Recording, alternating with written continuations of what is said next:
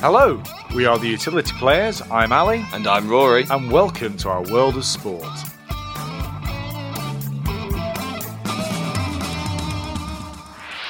Hello and welcome to the end of season two and, and our bonus content with the uh, end of this season coinciding with the start of the Premier League for the 2020 2021 season. Uh, we thought it would be good for us to announce the launch of the Utility Players Fantasy Football League that we're uh, going to be adopting this year. So uh, we hope to have you come and join us and see if your teams can take down either me or Rory with our vast experience and knowledge of fantasy football. Rory, you're a, uh, you're a stalwart. You've been doing it for years. So that's what I'm going to be telling people anyway. I actually, I was certainly when I was younger doing it for years, and I actually retired after the 2015 16 season, or whenever Leicester won the league, because that was the first year I'd ever won it. I'd won my league amongst my group of friends, and I decided after that that I should retire where I'm on top. So I'm returning, and I'm returning from a period of glory. So hopefully I can keep that going when the end of this season comes. Well, there we go. You've heard it. You've heard it here first. The man to beat is Rory. Get Rory down. So, so yes. So we'll be uh, for anyone who has hasn't done fantasy football before, and uh, we'll be giving a quick recap of of how fantasy football works uh, and and the different potential strategies and, and methods. I'm sure there's a lot of experienced people out there. But before we get into that, worth just um, giving thought I'd give our two cents on how we see the Premier League going this year. And, and Rory, I think you've mentioned a couple of times previously that you think that Chelsea are the kind of outside uh, favourites in your mind. Yeah, I mean, I think the first thing to say is I think it's going to be a weird season. It already has a feeling of it's going to be very unconventional. I mean, with obviously coming off the back of this ridiculously short pre-season period, and for teams like Man United who have kind of gone away from European football and then having to go from there, some of their players going on international break over the past week, and then from there going back into the new season. Obviously, they've got a week off in the first week of the season, but it's it's not going to be much recovery time for them. Um, and obviously, we're going to have this weird situation where we start the season without fans, and then fans will slowly kind of probably come in and out of stadiums as the season progresses, and then with the hope that by the end of the season there might be a bit more normality. We might have fans regularly at the games again. But I think there's going to be a whole, it's going to be a weird feel to it. I think that'll potentially throw up some weird results. But yeah, certainly looking at this stage, I think Liverpool obviously are the team to beat and will still be the team to beat. And we all, and we've talked previously about how good their starting lineup is. And it's just going to be whether they have the depth. But I think they are there for the taking because of that lack of depth. And I think a team that have really strengthened is Chelsea. Now it'll be what we'll, we'll come to see is whether they'll defensively be good enough because I think they've strengthened a lot in attacking areas, but defensively they've they've obviously got Thiago Silva, but they've not done much more other than that. So that'll be the big thing to see with them. But I think Liverpool will be the team to beat, but Chelsea hot in the hills, man. You obviously got a lot better as the kind of second half of last season came on, and on on the flip side of it, are defensively very good. So it'll be, I think they'll be having a good crack at it as well. I think it could be really competitive, and I think it'll be really interesting. But I've got a slight outside hunch for Chelsea or Man U, but I still think Liverpool are the team to beat. Uh, ben Chilwell has also Oh, has moved to Chelsea, yes. who I think is actually was their number one improvement they needed to make in that wing back area. It means Azpilicueta, who who you know never seems to age, um, can move over to the right wing back and rotate with with uh, Reece James, their, their young right right wing back, and then you can sort of cement the left with with Ben Chilwell and Marcos Alonso can can supplement him a- as needed. I think you're right. Chelsea, they're they're a young cohort, and the team, the players they added are still reasonably young as well, and it's a team that can grow together. Whether it's a season too early for them, um, I don't know what what the sort of obviously the plans of Frank Lampard and Roman Abramovich are. You know, there's this, there's a culture of winning there and expectation that every season they they, they want to win something. But I wonder if if with how they've strengthened this year and, and the way they've strengthened outside Thiago Silva, whether it's a, a, a you know a two year project. And the thing that really intrigues me is is actually with Man United, is their defence going to be good enough? What's what's the hangover of the Harry Maguire incident going to be? You know, he's what he, there's a lot of talk of who his centre back partner is going to be, but there's still the ongoing scenario with with what happened when him on his holiday and, and what that's going to look like, and I say the hangover of that. And it's, it's amazing, you know.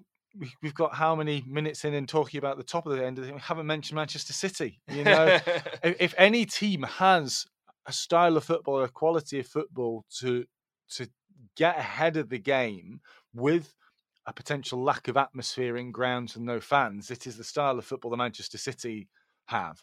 Uh, this offseason, I've barely heard the name Sergio Aguero mentioned. Yes, he was injured at the back end last year. I'm not entirely sure what his status is right now with injury uh, and how close he is to, to return. But this is this is one of those prolific goal scorers we've ever seen in the league, and he's not even getting a mention. He seems to be so far under the radar at the moment, and I think I think it won't be long until people start to realise, you know, where Man, Man City are at. They've obviously their defensive frailties and what they do there is going to be intriguing.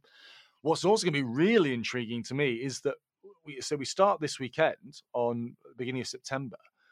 The transfer window doesn't close until the end of October. So almost two months into the season, we can see signings and players being brought in. So you talk about a weird season. That's going to be a weird dynamic as well. A slow start for one of these big teams. So they suddenly throw a, a heap of money at a player to to try and fix it. And and if everyone starts slow, is it those who invest best at the, the back end of, of, the transfer window?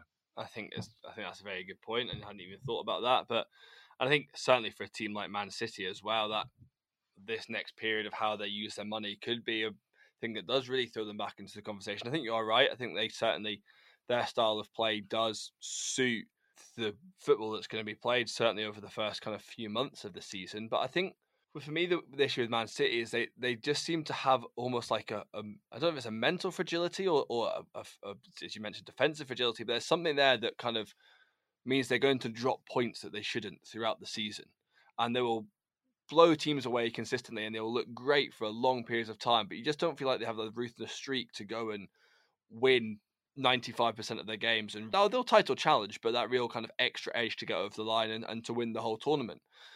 And and maybe it is kind of strengthening at the back that they they'll need to do so in, in doing that. And we said you've got that transfer period now, so they spend the money wisely. Obviously, Messi's now staying at Barcelona, so they they've got that worry of whether they're going to sign Messi kind of off their mind, and maybe that'll be a good thing for them because they'll actually be able to spend their time looking at well, where can we spend our money rather than spend their time worrying about getting Messi or not. It'll be, it'll be, it'll be a really interesting one. But um, at the moment, they just seem, Man City seem to be lacking almost like a ruthless streak that you need to win the Premier League. I mean, they they won it you know, twelve months ago um, with the, with the highest points total ever. I mean, it's it's not long. I mean, it wasn't that long ago that they would win it one year have a slump the next, win it the next year, have a slump the next. I, I think in terms of being in a position, you know, lurking in the shadows, they uh, they could be very very dangerous. Um, I'm, you know, bookies have them favourites. I certainly did when I last saw a couple of weeks ago, a week or so ago. You know, is that too far? Maybe, but I think they're in a in a dangerous position. Uh, City that just slightly under the radar, which seems weird, a weird thing to say, but you're right. They, they did drop points they shouldn't have dropped last year. And, talking of dropping points, the other end of the table in terms of relegation, is it going to be those who come up come straight back down? Uh, we have Bielsa and what he's doing at Leeds. Is that kind of brand of football? You, we hear in the media players and coaches who have worked under him rave about this incredible talented coach that he is. Is that going to be enough? And and my kind of sneaky outside not hunch, but but kind of musing or kind of thought might be is I I'm uh, I might be putting some money on Sheffield United to go down. You know what what a job Sheffield what a job Sheffield Sheffield United last year were you know sorry Jurgen Klopp Chris Wilder should have got coach of the year. He just should have done you know and it's so easy just to give it to whoever wins the Premier League. But what the job that Chris Wilder did from them from them being promoted the previous season and then finish where they did and they would. I I'm convinced they'd have finished high if it hadn't been for the break in, in football. But there is a team that's only been in the Premier League one year. There, you know, and how many times do we see teams come up? You know, it, it takes a couple of years to cement yourself, and uh, and I'm not entirely, you know, I'm sure Chris Wilder, he's, he's a, certainly a good enough man manager, but the scenes in coach. But I've just a feeling about me that that yeah, as brilliant as they were, there's still, you know, they still have to prove to me that they're cemented in as a as a Premier League side. Yeah, I mean, when you first said that, I was like, no, surely not. But I do get what you're saying. that you do see a lot of times teams coming off a very good first season, but then the kind of longevity of being in the Premier League catch up to them, and then they they kind of don't meet those expectations again. So I think yeah, they, they may well not do as well as they've done last year, and that'll be very difficult to do because they did such a good season last year. I mean, we're pushing on Europe for a lot of the season. I still think they'll have enough to stay up. I don't think they'll be in the releg. I don't think they'll be relegated. But you're right. I think maybe not reach the heights of the last year. But then again, you could have said about Wolves at the start of last year, and Wolves came out and had another brilliant season. And if it wasn't for Arsenal winning the FA Cup, would have been back in the Europa League for another year, and actually did very well in the Europa League as well. So maybe it'll be a, a similar case for Sheffield United. We'll have to wait and see. I think everything I've heard about Leeds is about how great Bielsa is, and they've looked very good to get up. So I'd like to think that Leeds will stay up, and I think anyone who's not a, maybe a Man United fan or a, or maybe a, a, Northern football fan will want Leeds to stay up because of what they offered to the Premier League and because of their history. I also really fancy Fulham to stay up. I I backed them early in the playoffs, and I think what Scott Parker has done there is built a winning team that just knows how to win. They know how to play smart. They know how to win difficult, tough games, and they went into the playoffs and the championship. I know it's not the Premier League level, but against teams that were expected to beat them and, and just did a job in every team they played. And I think Scott Parker's done a really brilliant job with that film. And he's the sort of person I can see having the kind of wildiness and the kind of creativity and the football brain to set that Fulham team up to make them difficult to beat in the Premier League. So I, I think they'll do a good job. West West Bromwich will be the interesting one, I think, of all the teams to come up because maybe out of all the teams that came up, they snuck under the radar slightly because they went they were that second place, they weren't the champions, and they didn't come through the kind of the the drama of the playoffs. And I think with West Brom, you never quite know what to get because they've got so much Premier League experience, but almost so much baggage with the Premier League. It's it's maybe hard for them to really kind of uh, maybe have the same confidence that the other teams will have. I don't know, but it said it'll be interesting to see how those promoted teams do. It will, and and what will also be interesting is as West Brom and Leeds make their long-awaited turn return back to uh, the Premier League, we have the long-awaited return of Rory back to uh, fantasy football. So, moving on to the fantasy football side of things, just to give a bit of a understanding for those who may not have done fantasy football before, uh, how this works. We are using the official uh, fantasy football uh, software. There's an app you can download, or just Google uh, Fantasy Football Premier League, and it and it will come up what happens within this particular uh, software is you pick a squad of players. You have to pick two goalkeepers. You have to pick five defenders. You pick five midfielders and three forwards, a squad of 15. Uh, within that, you pick a starting 11 that has to have obviously a goalkeeper, a minimum of three defenders. And then apart from that, you can have any formation of the starting 11 that, that you would like. Uh, you then have a spare goalkeeper on your bench and three additional substitutes on your bench. Those bench players will not get any points for you unless a player in your starting 11 doesn't appear and doesn't play for their team over the course of a game week. Uh, so, say for example, I had uh, Alexander Lacazette and I had him up front in my team, and he was on the bench for Arsenal and then didn't come on and didn't make an appearance, then my first substitute would come on. Uh, if my first substitute was a defender, it would come on. If my first substitute was a, a, a, a midfielder, come on. It's not necessarily a like for like replacement for the position on the pitch they play. The only uh, difference to that is, as I said, you have to have a minimum of three defenders playing. So if it is a, if one of your defenders, you only got three defenders in your starting eleven. If one of your defenders doesn't play, and your first substitute on the bench is a midfielder, and your second substitute on your bench is a defender, then the defender would come on off the off the second bench slot, not the first one, because you have to have a minimum of three. So that's how you that's how the setup works in terms of points. You get a, a point uh, for your player making uh, an appearance. So if they appear at all, they get one point. Uh, if they play um, 60 minutes or more, they get a second point. They also get points for uh, scoring goals, for assists, uh, defenders, goalkeepers, and midfielders get points for clean sheets. Your players will lose points if they gain a yellow card or a red card. Uh, and also, there is for each game, so say West Brom are playing against Sheffield United, uh, from that game, there will be a rating of a best player, a second best player, and a third best player. Those players also receive points. It's three points for whoever's deemed to be the best player, uh, two points for the second best player and one point for the third best player. And that's done on a sort of algorithm of, of statistics from the game that uh, the fantasy football uh, app has created. If you want to go and delve the, more deeply into sort of the points allocation, for example, you get more points if a defender scores than you do if a forward scores. You get less points for a clean sheet from midfielder than you do for a defender, etc.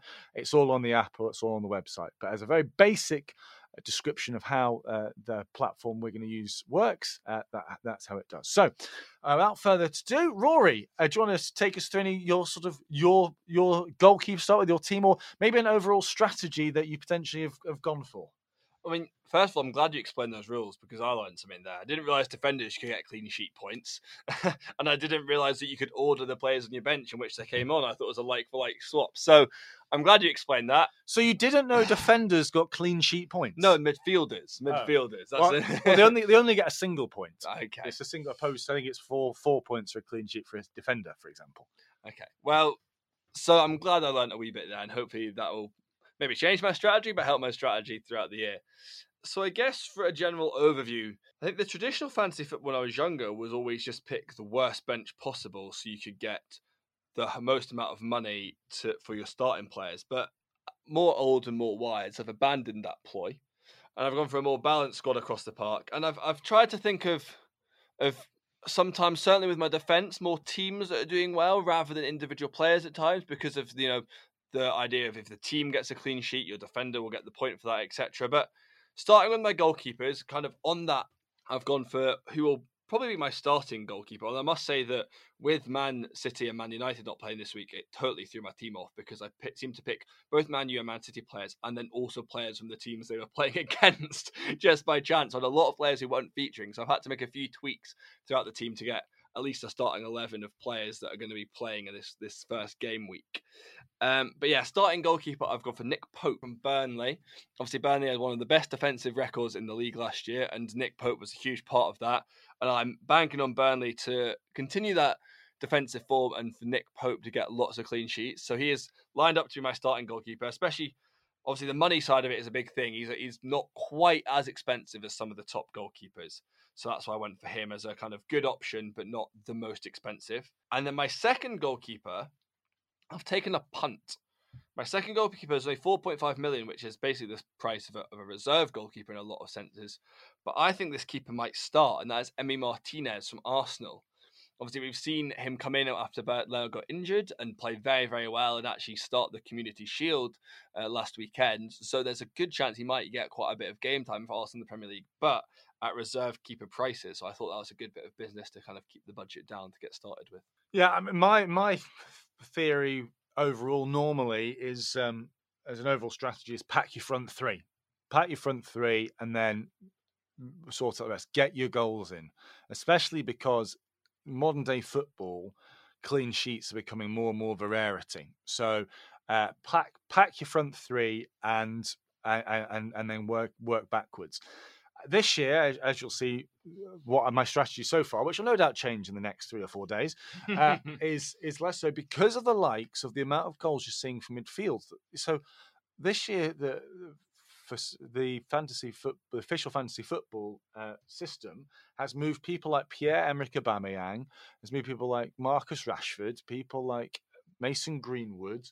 Uh, previously has and still has Sadio Mane and Mo Salah as midfielders. Yeah, I noticed that. I thought that was weird. I, that threw me out quite a lot, actually. So, so with that, uh, you know, and, I, and personally, I think it's a flaw because if you look over, back over the last three or four seasons, with uh, Aubameyang and, and Salah, have been right up their goals and and they're they're both midfielders for some reason, and and they're not their forward players.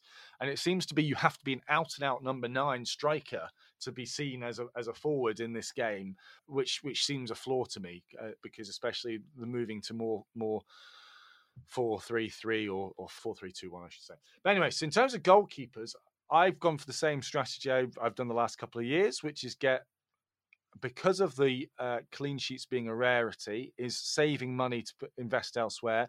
So I've gone for one goalkeeper who is at the cheaper, I think will do okay. Uh, although it does go against what I said uh, pr- previously about who might get relegated, and one goalkeeper who I know is not going to play. is four million, and it's just because I have to have a second one. So I've gone for um, the new Sheffield United goalkeeper in Aaron Ramsdale, who's only five million. And her, and my reason of thinking that Sheffield United might go down is because I think the lack of goals they've scored. I reckon they probably will still be quite defensively savvy. Um, although I have looked at I have looked at Mar- Martinez from Arsenal as well, and I'm going back and forth about whether I try and slide him in and take a punt. But by doing that, I'd need to have a backup goalkeeper because because at the moment my other goalkeeper is David Martin, who I'm sure you never heard of, who is a four million from from West Ham, and I expect no point for him to play any game. uh, but I have to have a backup goalkeeper. So that's way I'm looking at the goalkeepers. Uh, in terms of uh, defenders, I've gone for again a similar approach where because of the clean sheets being so difficult, I've gone. Uh, I do what I normally do, and I go for pick four defenders who I'm going to rotate, and one defender who, again, because I have to have a fifth one, I just pick the cheapest one out there, and again, not expecting a huge amounts from them. So my kind of four million pounds, because that is the cheapest midfielder, is uh, Tyrick Mitchell from Crystal Palace, just kind of, kind of like the name more, than, more than anything else. Um, so got uh, him in there. And then I've gone for, um, again, to save money because I feel goals are going to come from the midfield this year. I've gone for no one, I've gone for one player at 5.5 million, the rest at 4.4 million. Sorry, 4.5 million. And I've gone for uh, teams I think as are as likely as others to get a clean sheet here and there, but also as much as they can gone for wing backs who potentially can provide um, help with assists or crosses, whatever. So my 5.5 is Kieran Tierney, who I think is set up for to play a lot of football for Arsenal this year, either as a left wing back or a left side of a back three. So I think he will play most out of. I think he'll get most games out of Arsenal defenders. And the way that um, Arteta has set up that team, I think there could be more clean sheets coming the way of Arsenal. Uh, then I've gone for uh, Justin James, who who's a young young wing back from from Leicester. Again, I think the way that Brendan Rodgers has set them up, uh, and the young t- they're very good at bringing young players through. I think he's got a real good opportunity uh, there. I've gone for now I don't know how to say this chap's name. Ruben Viagri, Viagri. Go, we'll go with it. We'll who, go with who, it. Who is um, is a Wolves wing back, and, and with Jonny, who is the starting wing back on one side, uh, I think left hand side, injured. I think that Viagri, Vagri, Viagri, he has got an opportunity to to start the season, and he'll be he'll be stepping in for Jonny. So, and if he plays well, then then we'll we'll work on that time. And finally, um, I've gone for um, a Newcastle centre back because Newcastle's first couple of games are actually games they potentially might get away with some clean sheets. They're they're away to West Ham and then at home to Brighton. Um, and I've gone for Javier Manquillo um, as my other one again. Uh, because I'm just looking at the first couple of weeks, first two or three weeks, and thinking who's got a good start. And then by the time we've gotten to week two or three, might have more understanding and may be able to make some some transfers to bring some players in and out and and and make some changes.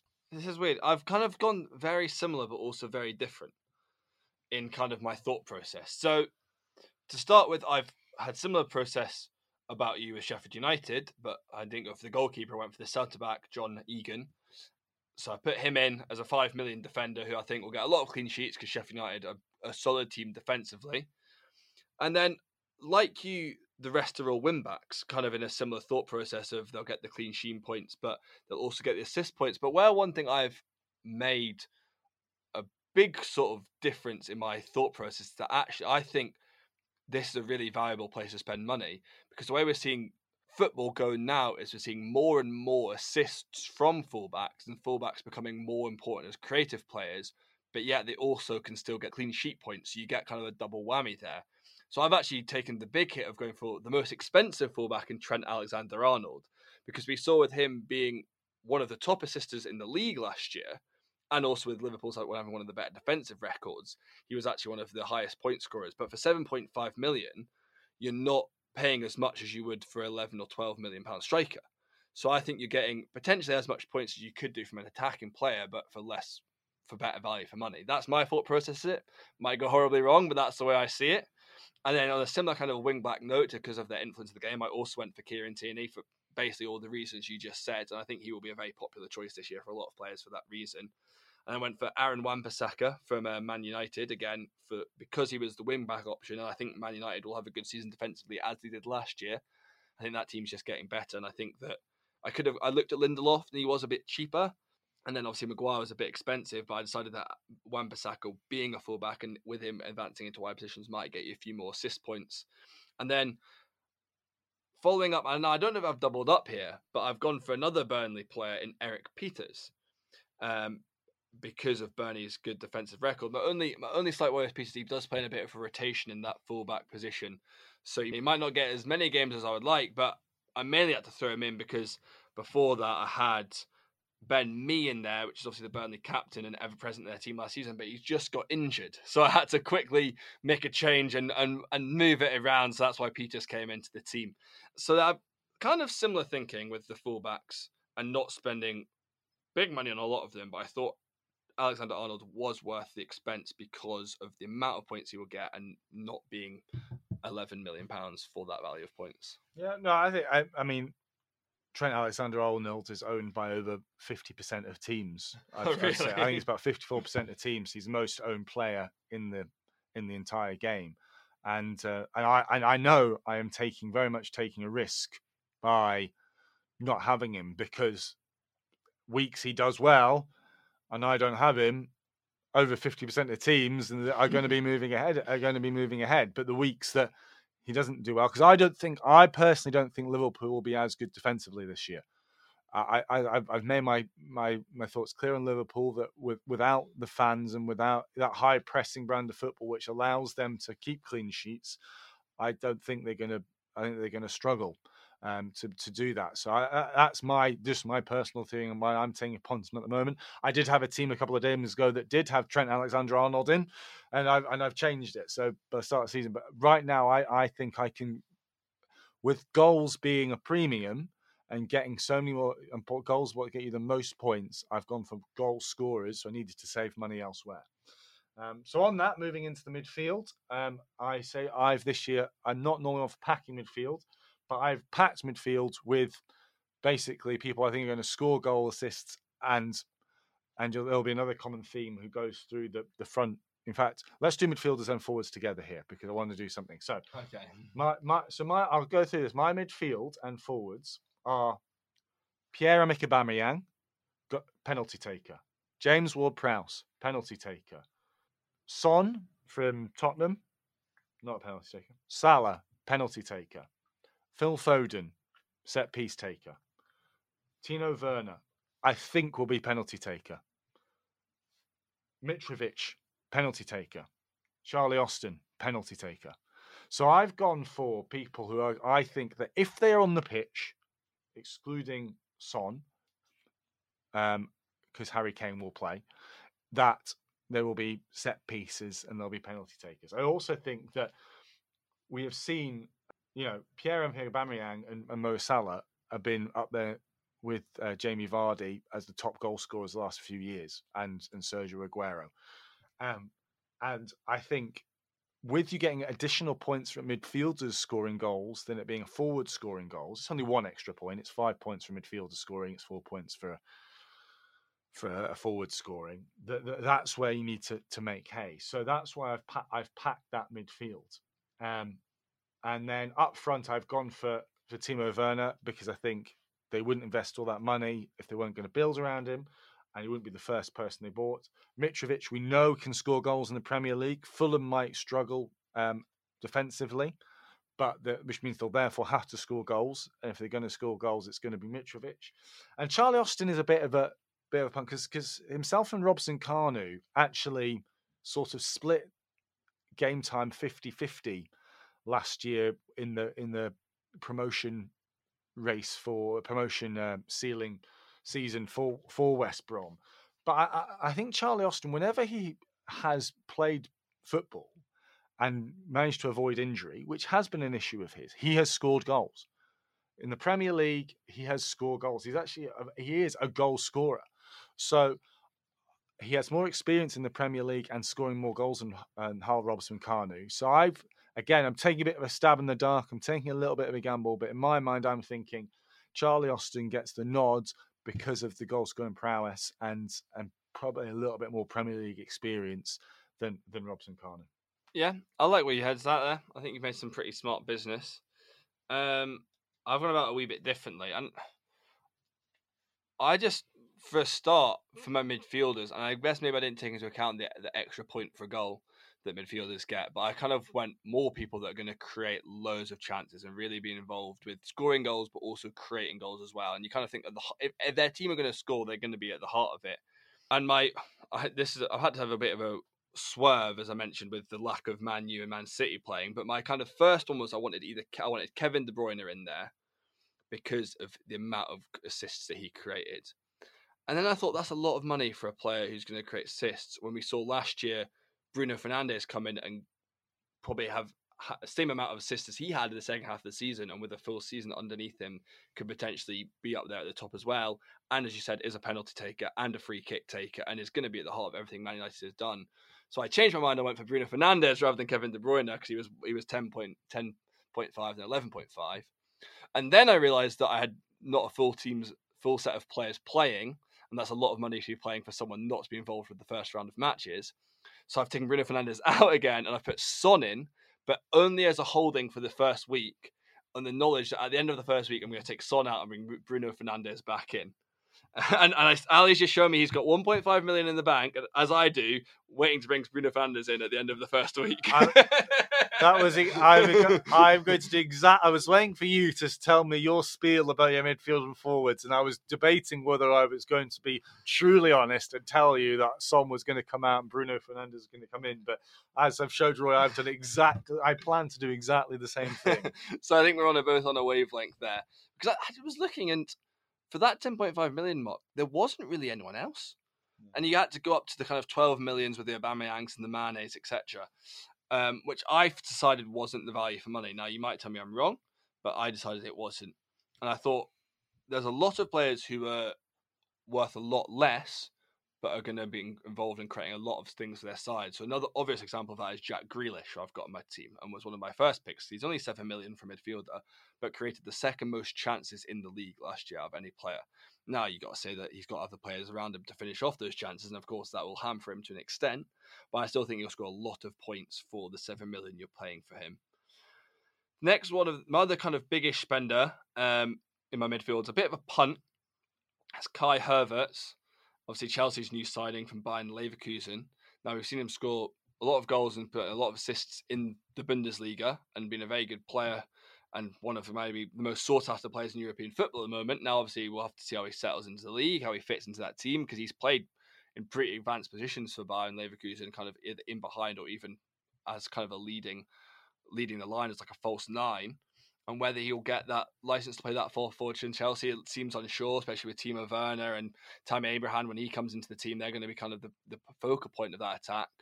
And obviously Giroud as well is such a great end to last season. So he might be playing a bit further back, so he might not get the same opportunities at Chelsea, but I think he's such a talented player and will be a good player for that Chelsea team. So I've taken a punt on him, and I accept that as a punt. And then for my last two, I've gone for lower value players I think will still contribute. So I've gone for Adama Traore, from Wolves, who had a brilliant season for Wolves last season and scores a lot of goals, makes a lot of assists in that Wolves team, and I think will be an important player. The one value is that he does often rotate with uh, Jota, so again he might not get the same minutes as as other players might do in that position. And I kind of was battling between the two of them because they rotate quite a lot for Wolves. But I went for him again, being six point five million. I thought that was good value for money. And then my last one's kind of a bench player who I think will still contribute and make good points. So for five million, I've got for Dani Ceballos for Arsenal, who I just obviously just gone back on loan. I just feel like that's a bit of a steal. I just feel like given how good he was in the uh, back part of the season, and I think that Arteta really likes him and, and will build that midfield around him. And I think that he could well be a, a very valuable player for us this year and be involved in a lot of stuff they do going forward. So I think for five million, you're getting good value for money there. I think that's kind of the, the, the, team, the kind of maybe the tactic I've gone for my team is what value you can get for the money you spend on players. So moving on to my front, I think so I went for Mitrovic as well for that exact same reason. That for six million pounds, you're getting a proven Premier League striker who was the top scorer in the Championship last year, and he said takes penalties and will be the focal point of that Fulham team. Now, obviously, the worry is will they score enough goals as a team? Fulham eh, you'll have to wait and see. But I also think that if they are going to score, it's probably going to be Mitrovic that scores. So you're taking a bit of a punt, but for six million, I think that's worth it. And then I also think someone who's very much undervalued is Danny Ings at 8.5 million. Obviously, Danny Ings was scored 20 goals last season, was in was in the race for top for leading goal scorer for the majority of the season, and had a brilliant season. And, and he's obviously just played for England, and he looks like he's going from strength to strength as a footballer. And I think that he's going to continue that form. And I thought for 8.5 million, that was that was very worthwhile investment. And then to finish it off, I couldn't build a fantasy football team without reuniting myself with my beloved Jamie Vardy. I mentioned at the top I returned to fantasy football and won for the first time this season. Leicester won, and that was simply from the fact that I was, I was going to say amazing and and you know visionary in, in doing so by having Jamie Vardy in from the first game of the season. Um, but tongue in cheek aside, Jamie Vardy was the reason I won fantasy football that year because I did get him in from the first game of the season, and he was so prolific and has gone on to be so prolific since. I just felt that it'd be wrong of me to to build my team without without bringing Jamie Vardy back into it. Yeah. I, meant to say as well when I picked Timo Werner, I couldn't not pick him, being a Red Bull Leipzig super fan uh, that, that, that, that, I am. Um, but no, yeah, no, I mean, there's there's more than one way to skin a cat.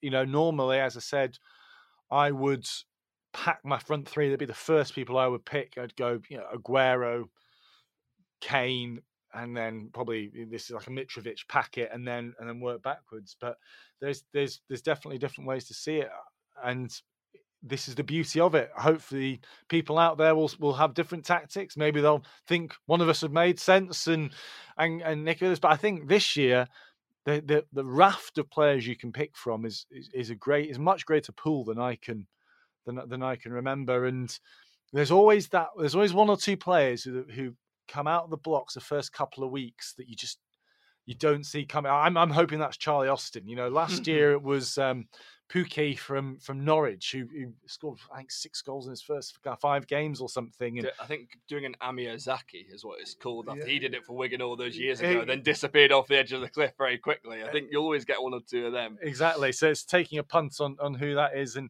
and for me, um, you know, that's that's uh, that's Charlie Austin, and and and for you, that sounds like it's maybe not so much, but Danny Ings, you know, and then and then is it more important to get Creative players might get assists, which get less points, but are probably more predictable from the midfield.